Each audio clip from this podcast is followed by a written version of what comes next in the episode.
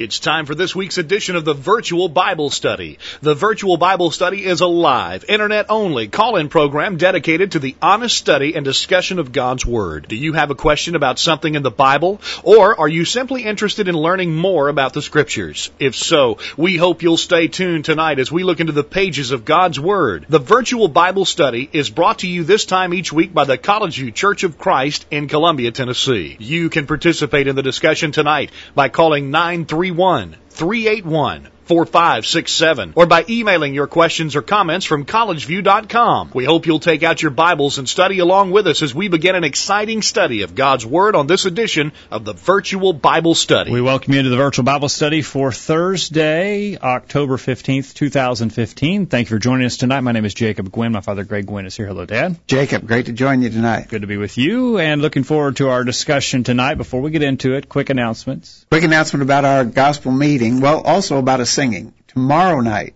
Friday night at 7 o'clock here at College View, we're going to have a singing.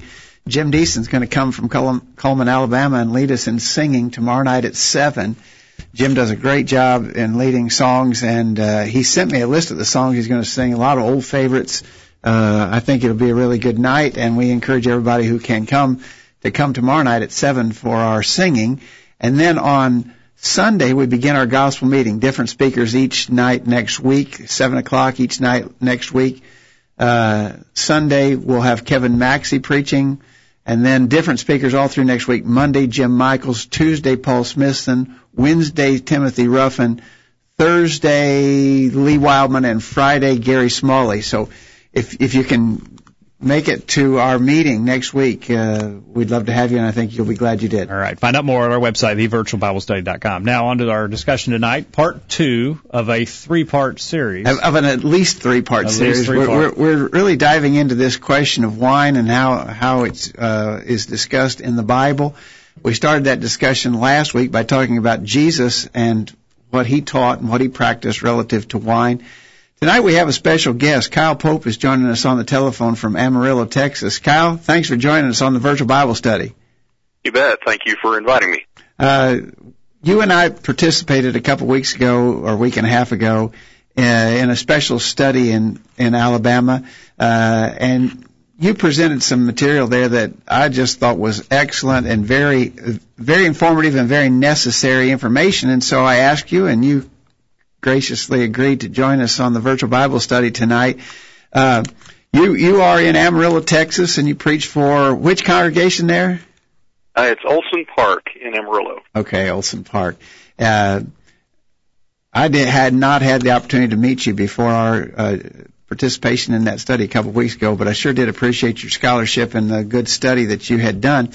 Uh, I wanted to start out by uh, getting you to share some of the information that you taught concerning the meaning of the word wine as it's found in the Bible in both the Old Testament and New Testament. I think that's pretty confusing to the uninitiated, and by that I mean a person who hasn't really looked into this uh, carefully at all will see wine either reading an Old Testament text or a New Testament text, and of course when we when we hear the word wine, we immediately think of uh, something you buy at the package store, uh, something that if you drink it, you'll get drunk on it. Uh, uh, but that's not true biblically, and I, I wanted you to kind of walk us through the words and their meaning in the text. Sure. Well, I sure enjoyed being with you a couple of weeks ago as well. That was a, a wonderful experience, and I've appreciated your work over the years. First time I was able to to meet you as well. Thank you for your kind words about my my material. Um, I think you're absolutely right that we are looking at an issue where there is different terminology that that we inevitably will affect the concept we have in our mind, and we're used to that when it comes to certain other kinds of issues. Uh, we often have to help people understand that Scripture, uh, when it talks about the subject of baptism, it is always talking about immersion. It's not talking about sprinkling or pouring. The same is true when we talk about the church. It is uh, a collection of people called out unto God by the gospel. It's never used of a building. And I think we're looking at a similar thing when it comes to the, the term wine, because we have a certain concept in our mind uh, in America in the 21st century when we hear that term that almost exclusively refers to an alcoholic kind of beverage. But I think it's evident from scripture and from historical evidence as well that some of the words that were used in ancient languages uh, that could apply to uh, that we often translate wine could apply to the product of the grape at any stage, from uh, fresh fresh squeezed grape juice all the way to even vinegar. You could find terms that were used in that way. I think that inevitably uh, demands that we are cautious in how we view scriptural references to it. Yeah, um, uh, Kyle, if I if I said about if I told you I saw so and so and he was drinking a glass of wine, yeah. in our in our day and time, everybody would understand my meaning to be that he was drinking something intoxicating. That's right. But not so in the Bible. I think that's correct. You know, there are some what we could call generic words that are used in Old and New Testament that I think uh, can be understood that way. In Hebrew, the word yayin, uh, I think, is one of those generic terms. In the Greek in the New Testament, oinos is kind of that way that can apply to grape juice all the way to types of vinegar. I think it's important for us to understand that. Um, you know, that may seem strange to us, but even in our own culture, it hasn't been that long ago that you could use the term cider to apply to anything from uh, fresh squeezed apple juice all the way to what we'd call hard cider. But the same term would be used to apply to all of those different uh, stages of uh, juice from the, the apple. Yeah. So uh, what what you're saying there, Kyle, is that this is really not uh, a thing that should be too hard for us to grasp. In other words, the difference in use of terminology, because uh, even as you say with the word cider, you know, that's right. It, it might, you know, you, we even have to distinguish it sometimes by talking about hard cider uh, right. versus uh, just regular uh, grape juice or uh, apple juice rather. Well, we in the South we use a similar term for uh, a carbonated beverage. You know, that's a that's yeah. a Coke, and uh, but you have to sort of get more definitive if you want to know for sure what kind of carbonated beverage. Um, now, but Kyle, I, I'm hearing some or reading some things where maybe some folks are saying that's just a cop out that you need to take wine uh, the way that we would take wine when you read it in the Bible. And you just need to assume that it's got alcohol in it. How would you answer that that uh, that argument that uh, you're just using a, you're just using some kind of cop out here to, to claim that there's non-alcoholic wine when we really well, ought to be reading alcoholic? I would encourage whoever might feel that way to really do some research in this because if you look uh, and, and look outside of biblical sources, look at the way they will use these terms. There's an awful lot that is written, particularly by uh, Greek and Roman sources or Latin sources, in which you'll see pagans that are not really interested in issues of sobriety, but they will talk about a wide variety of drinks that they could uh, make and preserve, and we'll get into that a little bit later, but some of the techniques that they use and I, I really think that what we're looking at is not an issue of trying to uh, cop out or anything like that. What we're really looking at is the, the actual evidence from antiquity that shows the diversity of this issue. I think unfortunately what we're looking at in a lot of uh, modern biblical scholarship is they've kind of just skimmed over this issue. They haven't really taken the time to look very carefully at it. You know, there's no question that there is alcoholic. Uh, there are alcoholic drinks in the Bible uh, that are that are described. You know, you can look in Genesis nine, and there Noah uh, he planted a vineyard and got drunk from the proceeds of that vineyard. We'll see Lot and his daughters getting him drunk. Really so you're not talking about something we're looking at is not an issue. That's me. I'm sorry, Kyle. About, That's me. I got I got a little feedback going there. Sorry about that. You're, you're not talking about something in which there is no there's no alcoholic drink. But I think what we need to do is, you know, we live in an age with FDA labeling and very precise kinds of distinctions. In agricultural society, that wouldn't necessarily be what you're looking at. And we make a clear distinction between grape juice and wine and vinegar. And in the ancient world, you you will see some words that will apply to that. For example, in the Hebrew, there's a word tirosh or asis that can specifically be referring to um, fresh squeezed grape juice. But you'll see the same terminology that will be applied to wine that will refer to tirosh or asis. And I think that shows us we have to be looking at something different. We wouldn't call grape juice wine, but in the ancient world they would do that. Let me give you an example. There's um, an example given when you have the prohibition that the Nazarites were to have in Numbers chapter 6 verse 3. There, it, most of our translations will specifically translate it grape juice. And it uses the Hebrew word mishra, which, which means juice from grapes.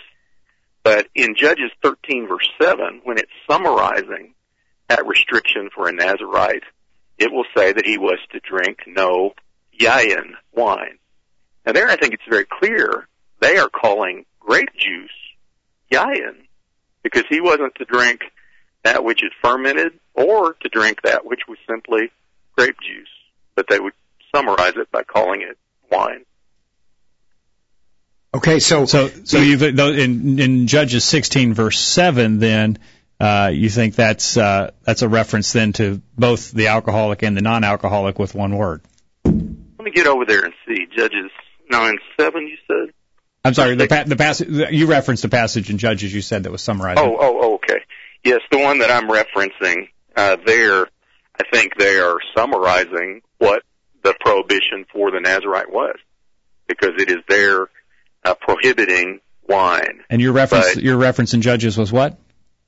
Uh, Judges 13 verse 7. 13 verse 7. Okay, thank you. You bet. And I would urge you to kind of compare that with uh, Numbers 6 verse 3, because there you see the prohibition including even grape juice. Uh, but it's summarized by saying he could drink no wine. And I think that kind of so that there's there's the there's the idea of just a generic uh, word that would cover everything.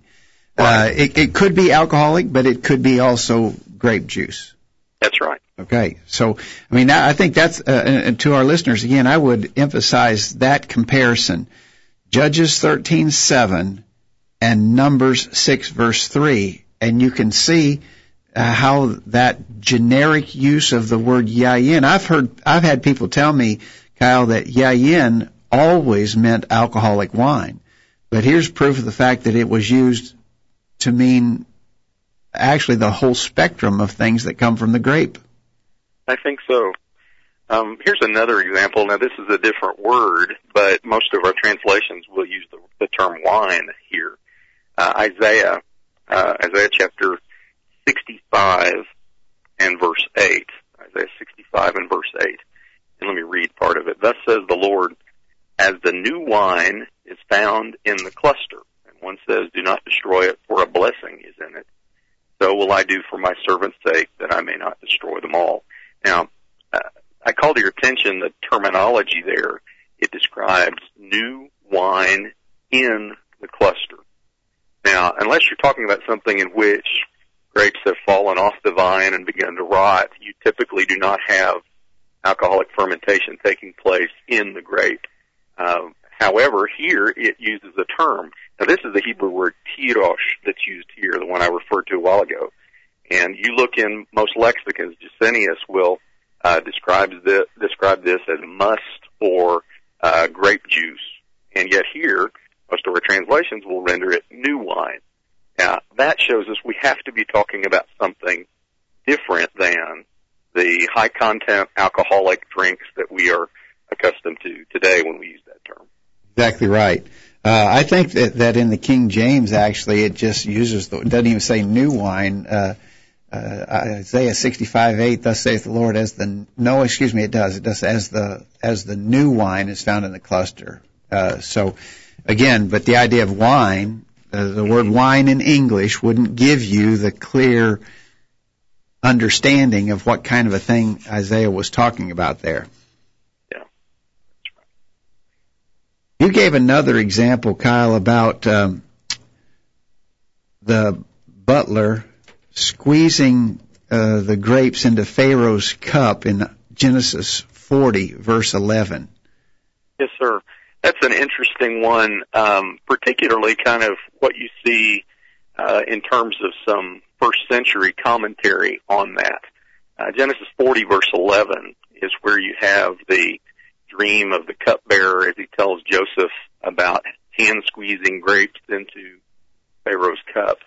Um, Josephus, who was the Jewish historian that records for us um, so much about the Jewish wars, he also, uh, in his Antiquities, will tell us uh, things about Jewish history, and in many cases, he'll kind of comment on uh, some things out of the Old Testament. He makes reference to this in his Antiquities, uh, section two five two, and um, he will um, he will use a term for this, and this is a a Greek term, glucose, that we're familiar with that as it relates to the way we'll refer to sugars today.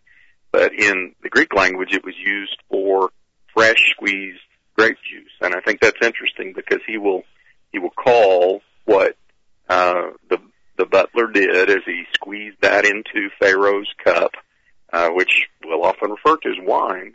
Uh, clearly, that's grape juice, but it was also considered with that generic idea of of yayin there. So I think that illustrates what we're talking about as well. So in all of these all of these examples, then we we see that you got to really look carefully at the context to to determine whether it's talking about a fermented grape juice, some sort of intoxicating drink, or whether it's talking about simply the pure juice of the grape.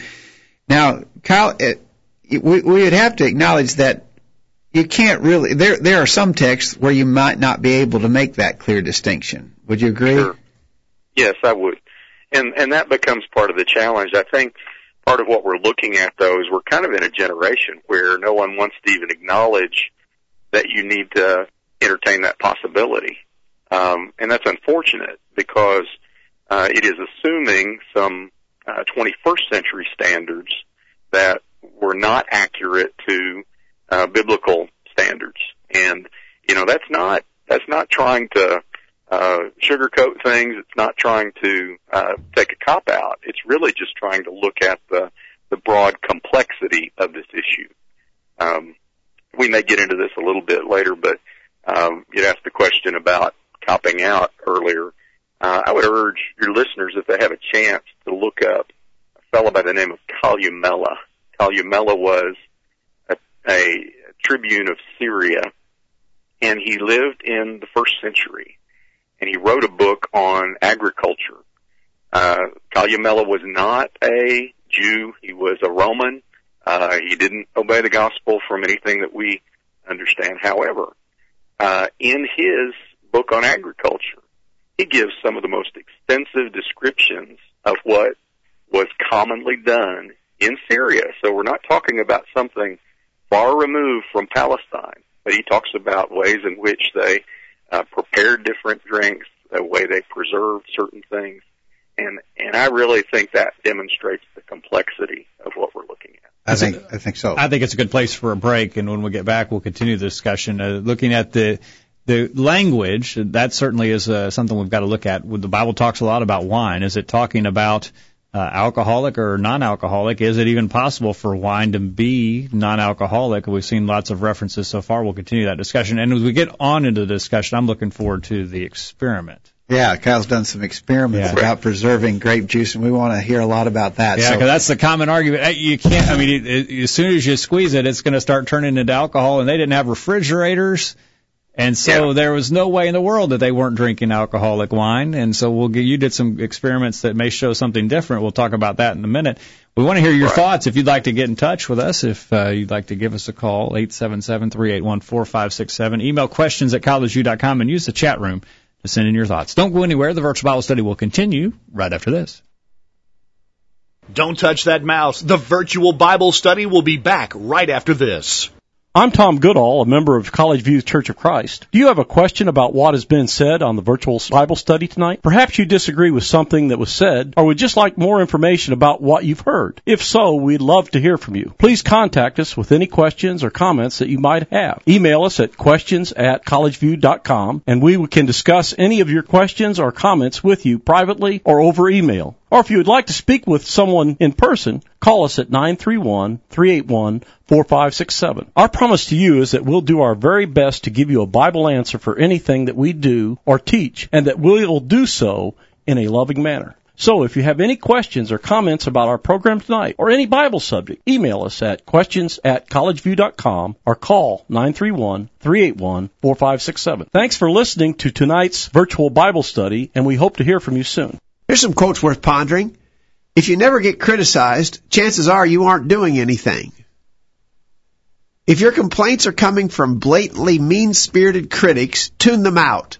Their criticism says more about them than about you. Men prepare for everything but, unfortunately, not for death. Your heart beats about a hundred thousand times in a 24 hour period.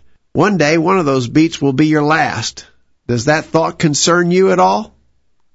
Man, wish I'd said that. Use your internet connection for something good. Listen to the virtual Bible study every week. Now, back to the program. Back on the program tonight, we're talking with Kyle Pope from Amarillo, Texas about uh, wine in the Bible. And is it possible for wine, when we read the word, to mean grape juice? We've seen references that indicate that it is. We'll continue that discussion. Look forward to hearing from you. Send your thoughts in via email or check in the chat room there with other listeners uh, tonight. Uh, one, in a chat room, we had one uh, person ask for the spelling of Columella. I got it C O L U M E L L A. Does that sound right, Kyle? Yes, sir. That's okay, C O L U M E L L A. All right. Uh, Jeff uh, sent in an email and appreciate you for your comments tonight, Jeff. He said, I just wanted to make a comment on point number one of this week's discussion regarding the use of the term wine. It seems clear that it was used for both fermented and unfermented grape juice. Many times when it is used for fermented juice, it's clear because the Bible speaks of those drinking it or thought to be drinking it being intoxicated. He references Noah in Genesis 9, Lot in Genesis 19, Hannah in 1 Samuel chapter 1, and the apostles in Acts chapter 2.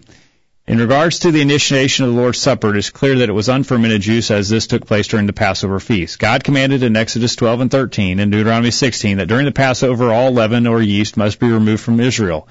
Since yeast is the agent that causes juice to ferment, and since yeast was forbidden in Israel, it had to be unfermented juice used at the Lord's Supper. Granted, it's possible that Israel had changed or didn't observe this commandment. They had so many others since God, uh, since God gave them.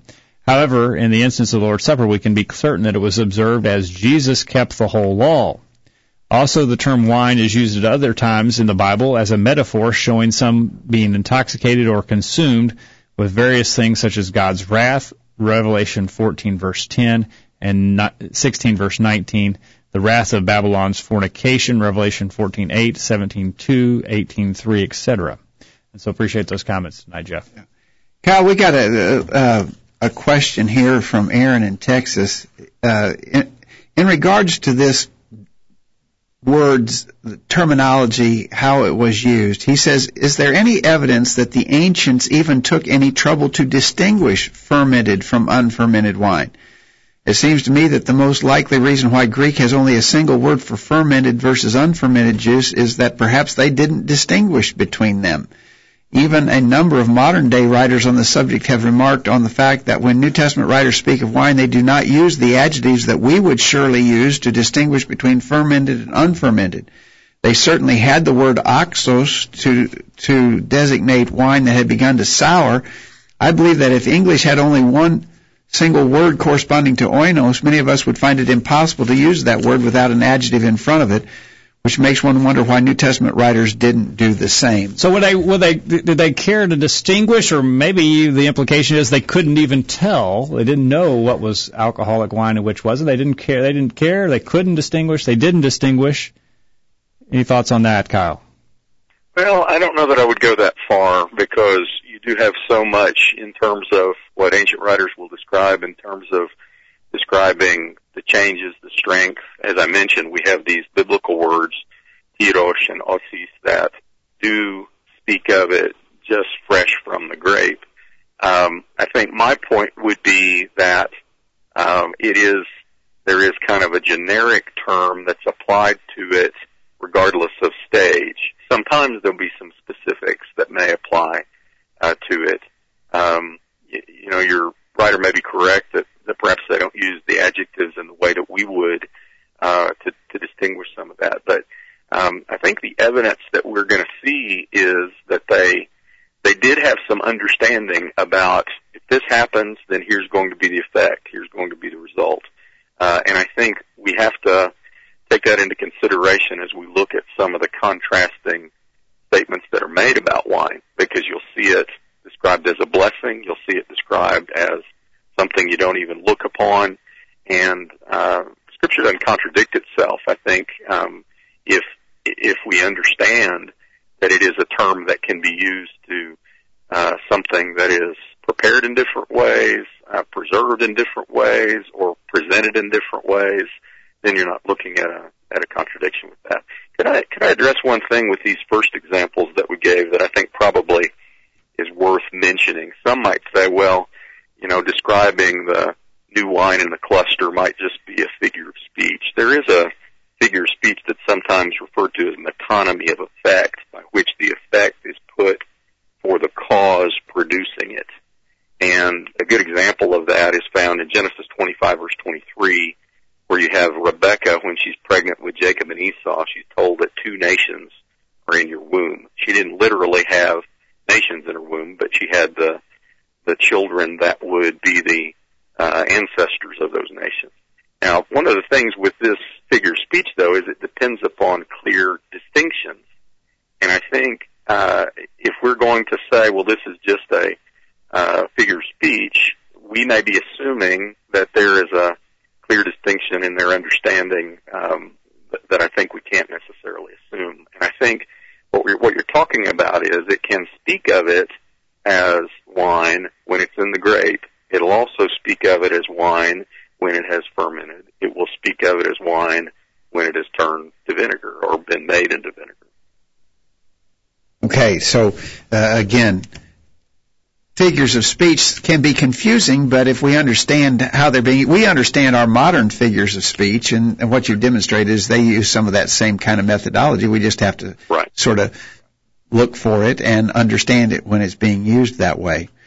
Um, again, as you said, I think that there is a distinction in the Bible made when at one point wine is referred to as a blessing from God, and another point it's it's it's warned uh, warned about as as though it were a poisonous snake. Uh, they they understood there was some difference there, right? Because as you said, the Bible's not going to contradict itself. It's not going to it's not going to commend a poison at one point and then call it a poison at a different place. So, so they I think they did understand and distinguish it and probably I, I would imagine that because it was so much more common in their time. Uh, I mean, we're pretty detached from it. Even if we want to, if if we want to drink grape juice or if we want to drink intoxicating uh, alcoholic wine, we just go to the store and, and we get what's labeled that way. Uh, right. We're far removed from the growing and processing uh, methodologies but they weren't. They, this was firsthand sort of stuff with them, and so it would have been much more common for them to understand the, the distinction between the different kinds of juice. And I think the uh, I think the parallel to what uh, we would call cider today, as you mentioned, uh, Kyle, is a very powerful argument because we still have similar instances in our language where we would do the same thing, call something uh, two different things by the same name, uh, and right. just determine the context would determine what you meant there. Another right. another question, Kyle, uh, also from Aaron. He asked, "Do you have any thoughts on the word oxos to describe what Jesus drank on the cross, Matthew 27:48?" Uh, Greg suggest yes. Greg suggested last week that it was not fermented. Now, I didn't actually. I, I, I think I was misunderstood. I the the oxos or sour wine or vinegar. The King James uses the word vinegar.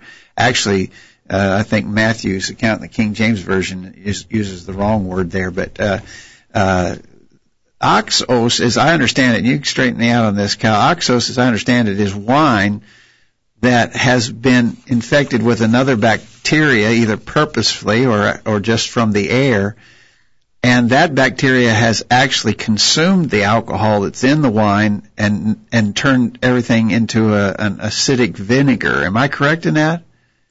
Well, I'm not familiar with that that process. That that may well be the case. The the study that I've done on oxos has more to do with its its usage and some things that are said about it. Um, it's it's found in Matthew chapter 27 verse 34, I think, and that may be Uh, that may be one of those where the King James has a variant reading there. But what is interesting about it is uh, there's a Latin term, posca, that some writers will describe as synonymous with oxos, and they will they will describe the fact that posca was the drink that soldiers drank, and it was kind of a sour wine. But you'll have comment you'll have writers such as Plutarch that will specifically mention that it was not intoxicating, and I think that's compelling, you know, because here it's not these are not uh, religious people that are at the cross uh, crucifying Jesus, and yet what they what they drink uh, is described by pagan writers as not intoxicating, and I think that shows you have a variety of things that were available to them. Um, and it, you know, again, many of the translations will describe it as sour wine or something like that. But uh, it, it's evident that it's a little more complex than just saying everything that's called wine was alcoholic. Yeah, I think you're exactly right. And uh, I did a little more study on that question after the, after this came up in our study last week on the virtual Bible study, and um, my understanding is that uh, I, I was misunderstood. I think I, I'm not saying that the wine wasn't fermented, but the but it has the fermentation process hasn't been controlled, and it's gone past alcohol now. The the vinegar vinegar itself is a product that comes from fermented wine, but it's it the the uh, the process has converted all the ac- uh, all the alcohol into uh, a, a, a, an acidic form, and it's not intoxicating anymore. The alcohol has been the alcohol has been used up in the process of turning it into vinegar. Is my understanding. Now that right. th- that goes to the question of what did Jesus drink on the cross. Uh, but I'm a little bit flabbergasted that anybody would go to what Jesus did on the cross, what he may may or may not have drank on the cross, to justify social drinking. Certainly uh, wasn't a recreational activity there uh, no. that many are trying to defend here. So. Yeah. All right, we're going to grab another quick commercial break here, Kyle, and when we come back, let's let's go to this question of preserving it. In other words, okay, so we're saying, just sort of in summary of the first part of our discussion, we're saying that the Bible uses terms that that could suggest that they were able to preserve unfermented grape juice. But we hear so often, in other words, I think it's clear, the, the biblical terminology, the words that are in the text demonstrate that. But we hear so often, oh, that can't be so, because they didn't know how. And uh, you're going to explain to us uh, some really compelling proof that they did know how, and that, in fact, their methods are repeatable even today. So we'll grab that. We'll grab a break, and we'll be right back and, and we want, join that. We'd like your thoughts in the chat room or over email, questions at collegeview.com. We'll continue the discussion with Kyle Pope right after this. Enjoying the virtual Bible study? Email a friend during this break and tell them to join in on the discussion. There's more exciting Bible study after this commercial. This is Greg Gwynn with this week's bullet point. Daily we are confronted with a variety of special offers. Many techniques are used to encourage our favorable response to these special offers. Often we're urged to buy with the suggestion that this product fills some great need, or that it will be offered for only a limited time. Other offers tell us of new products, special deals. Sometimes we're told that we have been specially chosen for the privilege of participation. All of this is intended, of course, to get us to make some positive commitment. There's another offer that comes to us which is different from those previously described. But with this offer, every incentive is really true. It fulfills a great need. It speaks of opportunity, both special and for a limited time. And it involves that which is always new. But perhaps most importantly, it provides a truly genuine privilege of participation. The offer of which we speak is that which has been extended by our Lord Jesus Christ. In Matthew chapter 11, beginning verse 28, we read, Come unto me, all ye that labor and are heavy laden, and I will give you rest. Take my yoke upon you and learn of me, for I am meek and lowly in heart, and ye shall find rest unto your souls. For my yoke is easy and my burden is light. You see, this offer concerns that which is of greatest value, your eternal soul. It is certainly worthy of your most careful consideration. That's this week's bullet point. Think about it. My name is Jim Meisner. I worship at the Church of Christ in Deckerville, Michigan. Be sure to listen to the virtual Bible study and watch it. And whatsoever ye do in word or deed, do all in the name of the Lord Jesus, giving thanks to God and the Father by him. Colossians 3:17. Now, back to the program. Back on the virtual Bible study tonight, you this program is brought to you by the College View Church of Christ in Columbia, Tennessee. Find out more about us by visiting our website, thevirtualbiblestudy.com. Talking with Kyle Pope tonight about wine in the Bible and uh, the way that the word is used and uh, preservation methods of those in antiquity. You'd, a lot of people say, you know, you just can't store grape juice without it turning into wine. They, they had no way to do it. They didn't have refrigerators. I even heard someone say, well, it wasn't until the late 1800s to when Thomas Welch of Welch grape juice fame invented pasteurization. And so prior to even maybe 1870, we didn't know anything about it. And so within the last 100 plus years is when any, before it would be the first that anyone even think about having grape juice that wasn't alcoholic. What about that, Kyle? Uh, what, methods were available to them, and and and what uh, what indication do we have that they used the methods that were available to them?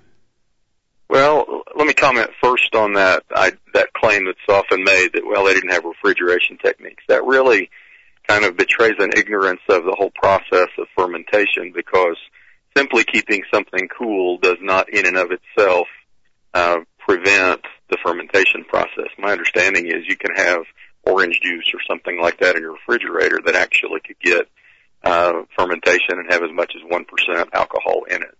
Um, I think one of the things too that is really unfortunate is, um, as I mentioned earlier, most of our modern biblical reference works, uh, at least that were produced in the 20th century and beyond, uh, I think show a, a woeful ignorance of this topic you look back in some that predate that, and while they may be a little bit dated, they will at least uh, demonstrate an understanding of some of the ancient techniques. Uh, Smith's Dictionary of Antiquities, for example, is not uh, a religious work, but it will show what the ancients did as it relates to some of these. Now, do we have evidence that they knew anything about this? I think to to understand it, we probably first need to uh, think a little bit about what is involved in the process of fermentation. Uh, from what I understand about it, uh, fermentation works by uh, the fact that you have grapes that will produce sugars that can ferment under the right conditions. You were mentioning vinegar earlier. Uh, one of the things that a lot of people don't realize is it's not just an easy process to allow fermentation to take place where it's actually something drinkable. Uh, there has to be certain proportions of sugars in the grapes and yeast that will allow that alcoholic fermentation to take place. If those are not coordinated in such a way, it won't, it'll be too sour and, and it can even go further to, the point, as you mentioned, that it can become a vinegar. But what generally is done is in the, the skins of the grapes on the outside and inside the grape itself, there are what they call ambient yeasts. And when those come into contact with the sugars that are in the grape naturally, um, alcoholic fermentation can begin to take place. Now there are a few processes you can go online and even among people that are not religious but maybe have an interest in controlling alcohol content, uh, they will talk about certain techniques that can hinder or prevent alcoholic fermentation, and those would include uh, air deprivation. Cold temperature will help with some of that, but also if you have concentrated sugars or separating the yeasts that are in the skins from the sugar, it can impede uh, fermentation. Now, do we have any evidence that the ancients did anything along those lines? Um, there are a lot of things that some of the ancients will talk about. Columella in particular will describe fumigation and some things like that. But I think two techniques are really worth focusing on and one uh, common practice. Uh, and the techniques, first of all, this idea of filtration. Uh, you have uh, a Roman writer by the name of Pliny the Elder that wrote, um, and he claimed that the most suitable drink for all men was wine with strength reduced by the filter. And he even goes on to explain the difference between must. Now, must is fresh squeezed grape juice he describes the difference between must and fermented wine. Uh, and that's in his Natural History uh, 23, 24. Plutarch will devote an entire discussion to whether wine should be strained, declaring that wine cleansed by a strainer has its strike and madness taken away, leaving one in a mild and healthy state of mind. And that's from his Symposiacs 693b 3 through 5. You'll have the Babylonian Talmud that will have debates regarding whether wine should be filtered on the Sabbath from Shabbat 139b. A second technique is boiling. Uh, when freshly pressed grape juice is boiled, what you have is water evaporates and it leaves kind of a thick syrup, uh, and that syrup doesn't ferment as easily and can be diluted later with water. Uh, Aristotle wrote about wines in Arcadia, and he described them as being so thick that they could be scraped off the wineskins and rehydrated later in order to drink them from um, Meteorologica 383b uh, 6. Uh, you have uh, Virgil, the Roman poet, describing Roman housewives boiling down sweet must. Now, let me mention a little something about that. You know, I was as, I, as I've studied this over the years, I remember coming across something that a Roman writer was uh, offering about how to make the best, and he was talking about alcoholic wine, and how to make the best. And he said, what you do is let it uh, ferment for a certain time, and then add must. And that shocked me because wait, I didn't think they could preserve fresh squeezed grape juice to be able to add it later. Well, that just shows the fallacy of that. They had ways in which they could preserve. So he was giving it more sugar so he could get a higher alcoholic content. Exactly. Yeah. Exactly. But it shows that they had to have a way to have must all throughout the year. Right. Now that's two techniques, and we have examples of that even in, in the Talmud. They'll talk about boiled wines and whether it should be used with the heave offering from Terumot 11.1. One of the things a lot of people don't realize is that unlike modern wine and the way it's consumed, almost everyone in the ancient world diluted their wine with water. Now that may be for several reasons. It may be just to get more out of it. You know, if you're uh, having to use everything you have, you want to make it last as long as you can. In some cases, it's pretty clear though that they also did that in order to diminish any fermenting effect or alcoholic effect. Now, a few stats that we have on that, we know from uh, Homer in the Odyssey, they there it's Greeks that would dilute it 20 to 1. Uh, Pliny again will talk about 8 to 1. And among the Jews, it was usually two or three parts to one. Uh, you even see this from the apocryphal book of Second Maccabees. It writes this. It says it's hurtful to drink wine or water alone. Wine mingled with water is pleasant from Second Maccabees 1539. Uh, when I was in school, I had to read a work by Plato uh, known as the Symposium. And in that work, it's basically a discussion among these Athenians that are sitting around talking about various things, and at the beginning of their uh, their drinking party, they decide what the rules of the, the party are going to be. Do they want to drink a whole lot and get drunk really fast, or do they want to be able to drink all night long and talk with each other? And they decide they're going to water down their wine so they can drink all night long and talk to each other. That's clear. That's different than the high content fortified wines that we're talking about. Today. And it also indicates that they did distinguish uh, between what they were drinking as, in regards right. to its uh, intoxicating powers. That's right. Exactly right. And, and, and one other thing before we get to your experiment, you you also found good evidence about means of storing wines uh, in in ancient times. That's right. It, it's evident that they um, used a variety of techniques. Often they were stored in jars known as amphora, and those would often be uh, sealed with resins on the inside, so you could have kind of an airtight seal. Uh, you'll have evidence that uh, they could they would then cover the cover them with a cork and pitch and sometimes leather over that.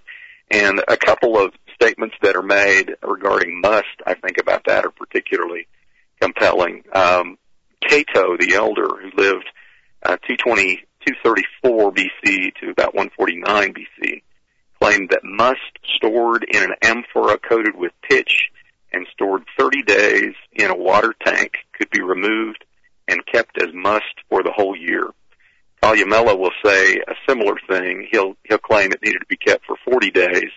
But it's interesting, uh, Greg. After our uh, study a couple of weeks ago, I had one of the fellows write me that was there at the study and said that he had mentioned that at the congregation where he preached, and one of the ladies said, you know, when I was young, my mom she would uh, she would put uh, grape juice, fresh squeezed and filtered, uh, put it in mason jars, and we could keep it throughout the year.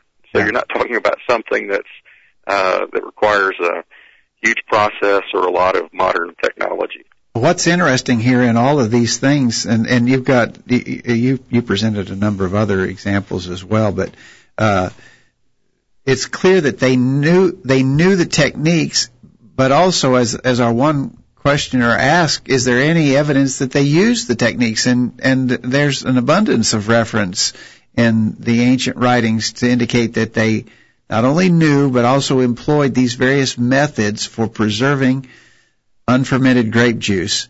Uh, That's right. Now we got we just got a little over ten minutes left, Kyle. I want you to go to this experiment that you performed. In other words, okay, it's one thing to read about in the books, and and there are some really good books out there that I think describe this and and describe the whole subject of biblical wines in very thorough and accurate ways.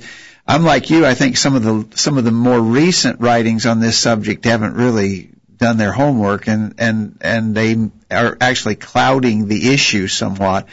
But there's some really good works out there, and those who want to study it uh, can can certainly avail themselves of that. But it's one thing to read about it in a book, and it's another thing altogether as to whether it's actually doable. And so you set out to see if it was doable, that if you could preserve grape juice unfermented. Tell us about that experiment. Well, back in 2010, I was asked to write an article for uh, Biblical Insights, uh, a magazine that's done by our brethren, and uh, it was on the subject of social drinking. And in that article, I mentioned a few of these things we've talked about tonight, some techniques, and I had a fellow that wrote me, and he didn't so much take issue with what I had written, but uh, some of the claims that the ancients had made. He had a background in microbiology, and he basically, after we had corresponded a little bit, said that the ancients were just grasping at straws. Well, that that motivated me to look and see. Well, what are, the facts about this? Um, so I I got some grapes, and I hand squeezed about eleven and a half pounds of grapes, and I tried to do it as systematically as possible. I'm not a scientist, but I, I did it in ways that we could test some things. And I, what I ended up doing was producing six different samples. And the first one was just uh, grape juice squeezed right into a jar. I tried to find something that would approximate an amphora, but I couldn't. So I found some little mason jars, but I didn't uh, can them with a water bath the way your wives might uh, can things to preserve them. I just put the, the grape juice in there. And the next samples, what I did is I filtered all of the rest through a muslin cloth. You'll have ancients that will talk about that. So that would keep the, the skins with the yeast away from the sugars in the, the juice. So I, I filtered all the rest of them. The first, just filtered. Then I began filtering and boiling all of the rest. And the, the third sample I just brought to a boil and then put it in the container. Uh, the fourth one I reduced it down to about a third. The fifth one down to about a fifth, and then the sixth one I reduced down to about a tenth. So the last and one I, you, you just had basically just a, I think you used the expression, it looked like jelly. It did. It did. It looked, you know, just like grape jelly almost that you'd have, uh, that you'd have in your, uh, refrigerator. Well, what I then did, I didn't refrigerate them. I put them in my office under uh, conditions that I think could have been easily duplicated from what we understand. And then um, we tested them. I had the help of a, a professor uh, at uh, West Texas University for the first test. Um, we had a member of the church here at the time who has a PhD in chemistry, and he kind of helped supervise. The other tests we weren't able to do at the university but essentially what we found is the very, the kind of control sample, it fermented. So everything that would allow for alcoholic fermentation to take place was there.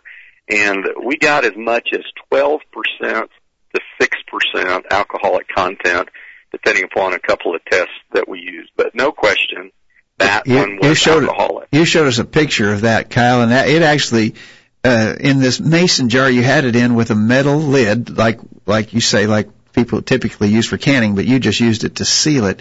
It had Right. actually bulged that metal lid up uh, from the That's pressure of gases produced in fermentation. Right, right. It it it bent it up and and uh you know it was clearly fermented. But what is interesting is the others, uh the one that was filtered, filtered boiled, and then the others that were filtered, boiled, and reduced. They essentially had no alcoholic content. If so, it was so small you'd get sick before you get drunk drinking drinking that. Now, what's compelling about that is simply by depriving the uh, juice of the yeast that's in the skins, it accomplished that. Now that's not even to mention the the reduced form. You So, know, so, I, so just the strain, just the filtered juice did not ferment. Right. Okay. So basically, what what your test proved is if you did anything at all to the squeezed grape juice, you prevented fermentation. Yeah. Now, now, of course, it might you, you might have to question. Well, how much uh, filtering was done? What type of filter does it allow any of the yeast through, and, and that kind of thing. But you know, this wasn't a this wasn't a high tech kind of experiment. I just had a, a muslin cloth and basically squeezed the, the grapes into it. So it shows that it can it can be done. I actually expected the filtered one to ferment, but uh, through the test that we ran, uh, it, it wasn't. And, and, what was the length? Of, what was yeah. the length of time between you squeezing and testing? Uh, I think the by the time I was done, it was about a year and a half, I believe. I'm looking for the Yeah, I'm, I'm looking at your dates here on, on what you published, and it it was from May of 2010 till the testing was in January of 2012. So Wow. about a year and a half. Unbelievable. Yeah. Yeah. so that's this argument. Well, you just they they they they were just helpless. They couldn't do anything to prevent fermentation. That that really disarms that argument. right. Right. Oh, I, I think Now, that's powerful. the Uh, real question, I guess, comes in: Do we have any evidence that they did that in the Bible? Yeah, that's what I wanted uh, to ask you. Yeah. Okay. Well, that, we don't have, like with so many procedures, you know, we don't have uh, have descriptions of how they uh, roasted something or that kind of thing. We don't have that, but we do have inferences, I think, that show that some of these things were done. Isaiah chapter 25, verse 6. Uh, the New King, the, the King James and the American Standard will use the expression "wine on the lees, well refined." That term that is translated "well refined," Gesenius defines to mean to purify, to distill, to strain, to refine. Now, by distilling there, it's not talking about the more modern techniques where, uh, you know, you have alcohols produced by a, by a distilling process, but it may well either be talking about a boiling process or certainly a filtering process. And again, that references Isaiah 25, 6. Yes. Okay. Um, related to boiling, we don't have a specific reference to that. However, we do have references to wine mixed with water, and in some cases, what would make that necessary is rehydration. You know, if you have wine that's been reduced, mixing water with it will bring it back to uh, something that would be more palatable. Isaiah 1 verse 22 will uh, there speak of wine mixed with water, and there it, it, it describes it probably in the sense of kind of a negative thing, but in Song of Solomon 7 verse 2, it will make reference to wine mixed with water, and it uses the Hebrew word metzeg, which means wine mixed with water. So I think those together would indicate, yes, they did the same kinds of things that the people around them did to affect and change and alter the drinks that they had. Um, one of the references that was mentioned was Nehemiah chapter 5 verse 18 where it mentions all sorts of wine. You know, the Right. question, uh, uh, one of our questioners asked, did, did they distinguish? Uh, well, they must have distinguished if they could describe different sorts, all sorts of wine. Uh, clearly, they were making a distinction there. Uh, in, in, in the notes that you presented to us uh, at our meeting, you talked about new wine, sour wine, sweet wine, uh, and so there, there's just a lot of different references to things they did with wine. One of the question, another question asked here was, uh, did people of the first century have a reliable way to know if stored juice had fermented a little bit or not at all? In other words, could they tell how effective their preservation had been to know the difference between 0% alcohol or say 2% or 5% alcohol?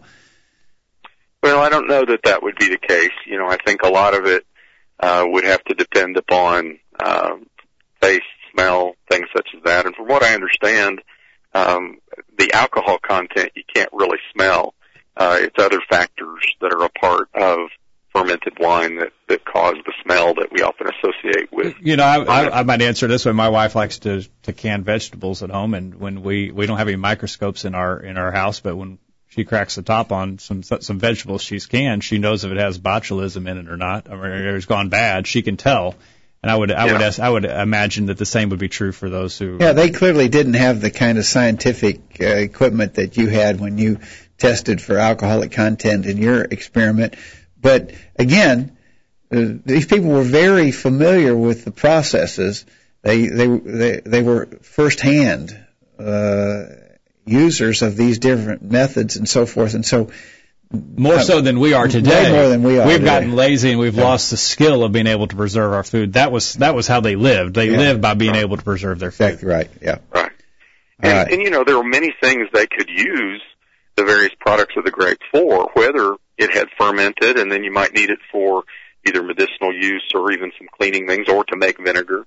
Or um, I remember reading something just the other day about bread. One of the techniques that they would use to allow bread to begin uh, a, a process by which it could um, be leavened uh, was adding must to uh, the dough, and that could allow it to. So sometimes uh, they got their yeast that way from yeah. from yeah. the from what they filtered out of the rest of the of the juice. You know, and another thing, I would people want to make these arguments. It's like the wine was so ubiquitous that they were drinking wine every day. They just had, I mean, if they didn't have it, they wouldn't survive. But in your daily life, how, how long, how often do you drink grape juice if it's not for the Lord's Supper? I mean, yeah. And you, I mean, is it every day? So it's not my. I mean, it's no. a few times a year for me. Yeah, well, uh, Kyle, we talked about this some in our meeting, and uh, I was wondering if you could remind us.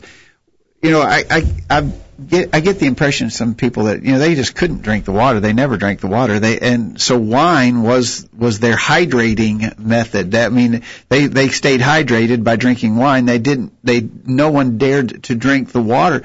But I don't really think that's an accurate in, uh, representation, is it?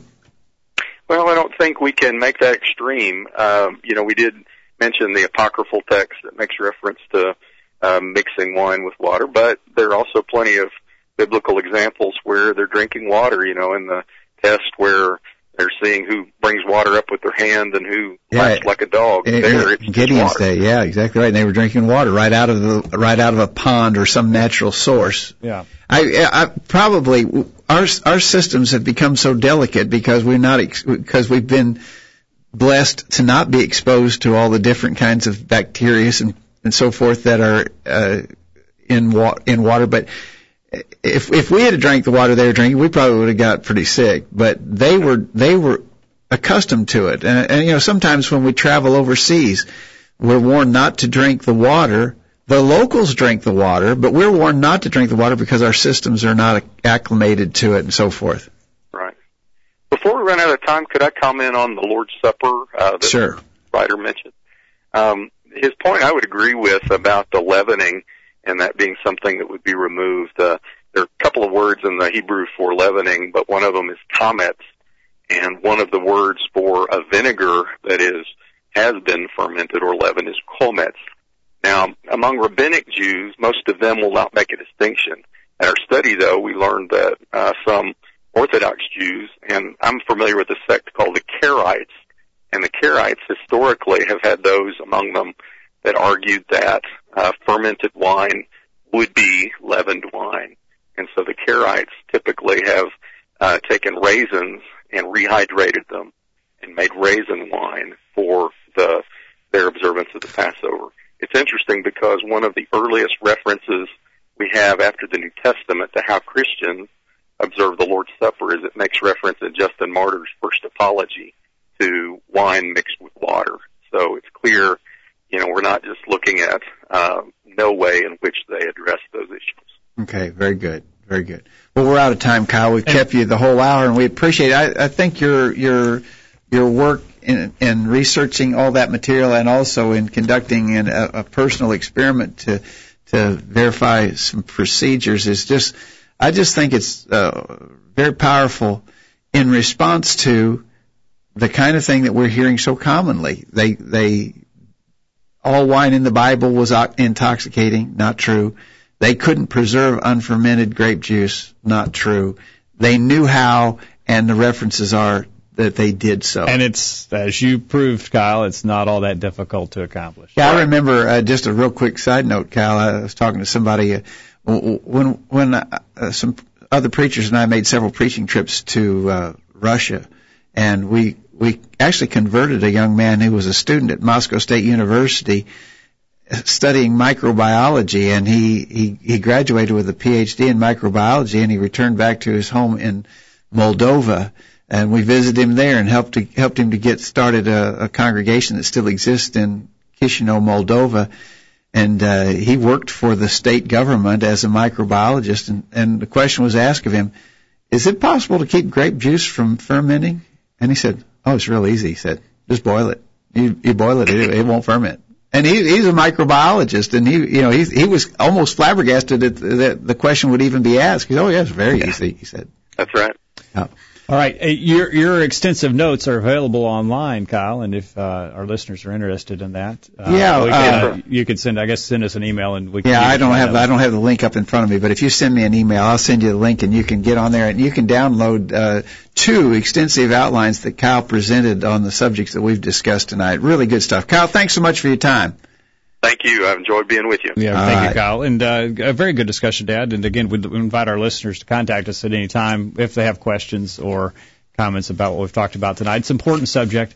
We're not done yet. We've got uh, another interview scheduled. Uh, a couple weeks from tonight. Two weeks from tonight. We'll yeah. continue the discussion. And if you've got comments you'd like to uh, share with us about the subject of alcohol and the consumption of alcohol, send us a comment anytime. Questions at collegeview.com. Monty's been behind the board all night tonight. Never even got introduced. Monty, I guess you're going to go on strike now, huh? No, I didn't have anything I needed to say. Okay, all right. Well, work work conditions are brutal here. Brutal conditions. But uh, thank you for being here tonight, Monty. Yeah, uh, thank you for your time. Thanks, Jacob. Thank you for listening. We hope you benefited from our study and discussion of God's Word. We hope you make plans to be back here this time next week for another edition of the virtual Bible study. In the meantime, we encourage you to put God first in your life, study His inspired Word of the Bible, and live by it every day. You'll never regret it. Thanks for listening to the virtual Bible study brought to you by the College View Church of Christ. The College View Church of Christ meets at 1618 Hampshire Pike in Columbia, Tennessee. If you are in the Columbia, Tennessee area, we encourage you to worship with the College View Church of Christ on Sunday mornings at 9.30 and on Sunday evenings at 6 o'clock. The College View Church of Christ also welcomes you to attend their Wednesday night Bible studies at 7 o'clock. If you have any questions about something that was said on tonight's broadcast or would like more information about the College College View Church of Christ, please call 931-381-4567. That number again, 931-381-4567. Or for more information on the internet, visit collegeview.com. Be sure to tune into the virtual Bible study this time next Thursday for another informative study of God's Word.